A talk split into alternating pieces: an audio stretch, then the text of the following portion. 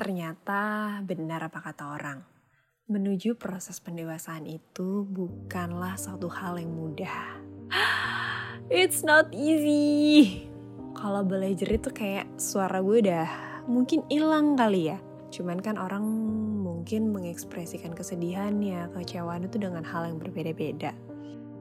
Hmm, ada yang bilang quarter life crisis di mana ini menunjukkan bahwa keadaan seorang sedang merasa khawatir, ragu terhadap kemampuan yang dimiliki diri sendiri, tidak percaya diri. Ya, hal-hal semacam itulah yang sebenarnya semua orang pasti bakal merasakan itu.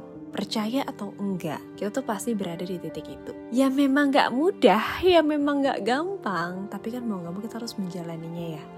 Semua orang itu punya kisahnya masing-masing, punya masalahnya masing-masing mungkin. Bedanya hanya cara mereka melihatkan, menunjukkan, dan cara mereka menyikapinya.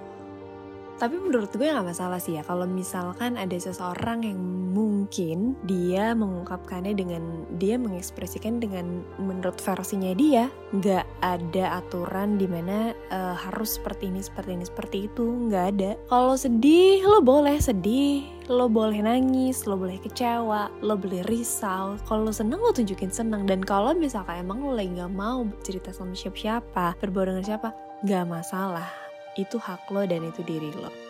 Lo berhak atas sepenuhnya diri lo, mengekspresikan diri lo, keadaan lo, dan fully diri lo, lo berhak melakukan semua itu.